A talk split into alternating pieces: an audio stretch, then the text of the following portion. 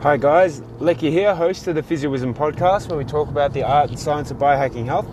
And today's a bit of an update on where we are for Pro Trainer 2020.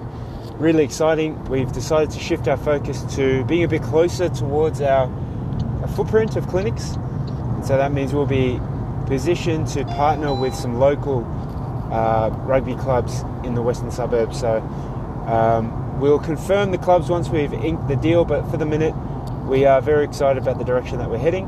Uh, this weekend, we also have our onboarding sessions for the new crop of pro trainers, all the way from our university students, interns, up until our returning level one sports trainers and our new physios that are joining the team. So, very exciting in September when we uh, finished up at the end of last season, proposed that we meet weekly and then action what we've actioned thus far. It's been really exciting to see how the team's grown and developed.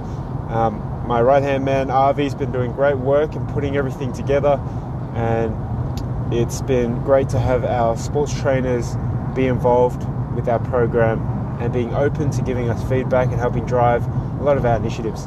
So, um, this week I've had a chat to club presidents of uh, rugby clubs and described to them what our program entails uh, on top of that, we are very excited to see how this next year blossoms with these relationships that we have. So, um, very excited, very humbled, and happy for what may be an opportunity for our team plus our program in building this sustainable program for the future.